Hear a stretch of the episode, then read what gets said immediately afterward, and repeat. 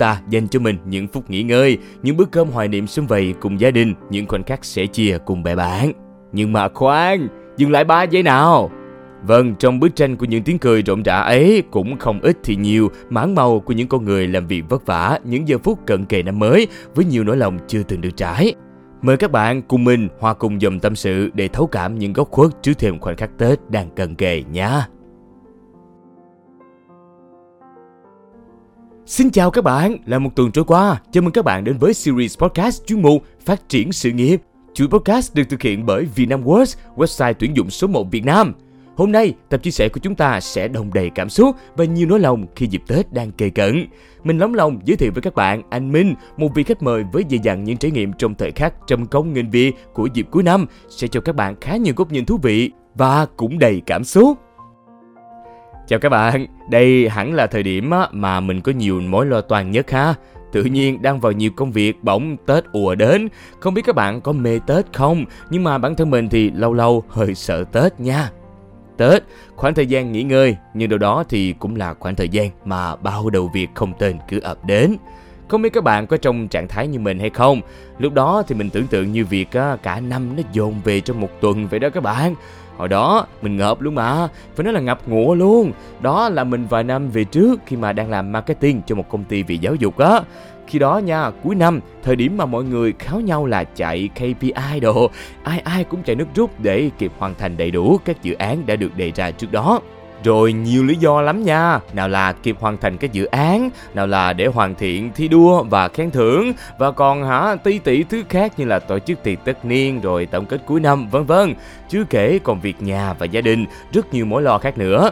Đúng là Tết chỉ đẹp và vui trong mắt trẻ thơ, còn với người lớn thì đành ngậm ngùi tặc lưỡi đón nhận nó, chứ trong lòng chẳng còn mấy rộn ràng như xưa các bạn ha.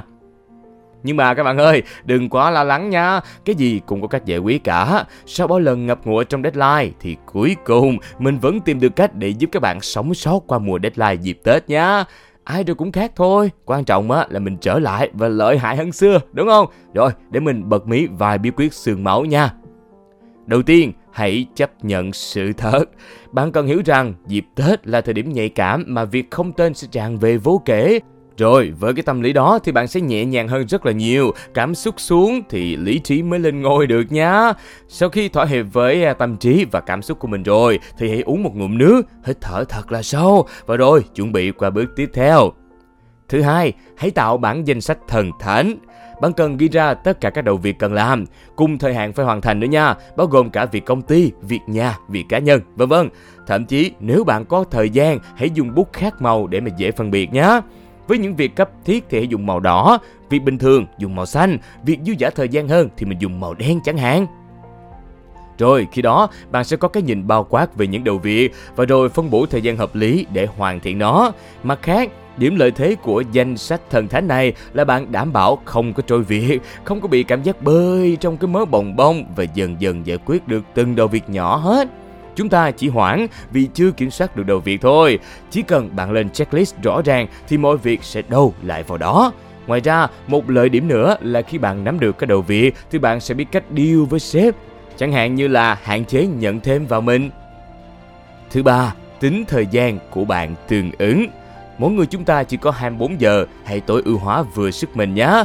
Phân thứ tự ưu tiên cho các đầu việc và tính thời gian của bạn. Khi đó, bạn sẽ biết cách tối ưu hóa khi thực thi. Điểm này không chỉ giúp bạn xử lý việc tốt mà còn định hướng được bạn muốn mình vượt trội đến đâu. Mình ví dụ nha, nếu như mình xử lý các đầu việc thường ngày phải là 2 ngày, thế nhưng trong thời điểm Tết thì mình cần làm nhanh hơn để kịp thời gian xử lý những việc khác nữa. Vì thế mà, vô hình chung bạn nâng năng suất của mình lên đầy bất ngờ đấy nha. Không có áp lực, không có kết quả hoàn hảo. Đôi khi chính những thời điểm này bạn sẽ tìm ra được những khả năng phi thường mà bấy lâu bị bỏ ngỏ. Như bản thân mình ha, khi bị dồn về thời gian mình sẽ nghĩ ra nhiều phương pháp, nhiều công cụ để hoàn thiện nhanh chóng hơn các đầu việc của mình. Và cái gì cũng có giá của nó cả. Muốn đạt được những kết quả phi thường, bạn cần có khả năng chịu được những cảm giác mà không phải ai cũng chịu được. Đến đây thì nghe hơi đạo lý giáo điều rồi nha. Nhưng mà những lúc này lại thấy nó đúng thiệt các bạn. Quả ngọt sẽ trao cho kẻ xứng đáng. Tin mình đi nhá. Cảm giác chiến đấu với deadline, công việc, trong khi người nhà đang xúm xính đón Tết thật là không dễ dàng. Bạn đang phải làm việc cực lực, trong khi mọi người thì lại đang vui vẻ tận hưởng, thì quả là siêu áp lực đúng không? Không có thời gian chăm chút cho bản thân, gia đình. Mở điện thoại lên thì bạn bè ai cũng sắm đồ mới, đi du lịch, đi spa, về quê sớm, vân vân và mây mây. Nhưng mà đừng có vội, bạn chắc chắn sẽ được đền đáp xứng đáng. Trong những phút ngậm ngùi, nhiều khi á, cảm xúc tự trào khiến khóe mắt mình cay cay luôn á chứ. Mà vẫn dặn lòng phải mạnh mẽ bước tiếp thôi. Khi mọi người hòa vào không khí Tết mà bạn vẫn cặm cụi hoàn tất phần việc của mình, ấy là bạn đã chiến thắng chính mình rồi đấy. Kiểm soát được bản thân và cảm xúc của mình không phải là chuyện dễ, và vượt qua được những phút yếu lòng ấy để bước tiếp sẽ tôi luyện một phiên bản đầy bản lĩnh của chính bạn đấy nhá. Qua những ngày cuối năm, Châu nhận thấy mình trở nên kiên cường hơn rất nhiều ha. Đấy, thế mới thấy giới hạn của bản thân đến đâu các bạn ha, tiềm lực của mình như thế nào đúng không? Vượt qua khó khăn lần một, ắt bạn sẽ vượt được những lần tiếp theo. Thử thách thì luôn còn đó các bạn, hãy tôi luyện bản lĩnh để luôn sẵn sàng đương đầu.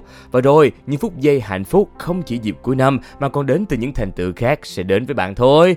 Như bản thân mình nè, đã thực sự gặt hái không chỉ là thành công và kết quả tốt, mà còn cả những bài học, cách thức hoàn thiện tối ưu công việc vào thời điểm thời gian eo hẹp. Kết quả mà mình nhận được sẽ rất là xứng đáng lắm các bạn. Mọi công sức bỏ ra, mọi hy sinh rồi sẽ được đền đáp các bạn ơi. Như mình được cấp trên công nhận và đề xuất lên vị trí cao hơn với những quyền lợi tốt hơn rất nhiều nè. Cho nên các bạn ơi, hãy bình tĩnh để đương đầu với những thử thách phía trước nha. Đừng sợ áp lực, đời này chỉ sợ chúng ta không có động lực để tiếp tục cố gắng mà thôi. Mình hy vọng rằng những chia sẻ của mình sẽ giúp ích cho các bạn nhé. Xin chúc các bạn một năm mới thuận lợi và nhiều điều may mắn. Hãy nhớ rằng quả ngọt rồi sẽ đến với những ai chăm chỉ và bản lĩnh. Xin cảm ơn những lời tâm tình hết sức nhiệt thành từ anh Minh. Các bạn ơi, mình mong rằng những lời bổ ích này sẽ là động lực giúp bạn vượt con sóng deadline để đón chờ những điều xứng đáng hơn cho mình phía trước các bạn nhé. Còn bây giờ thì chào tạm biệt và hẹn gặp lại các bạn trong các buổi trò chuyện ở những số podcast sắp tới nha.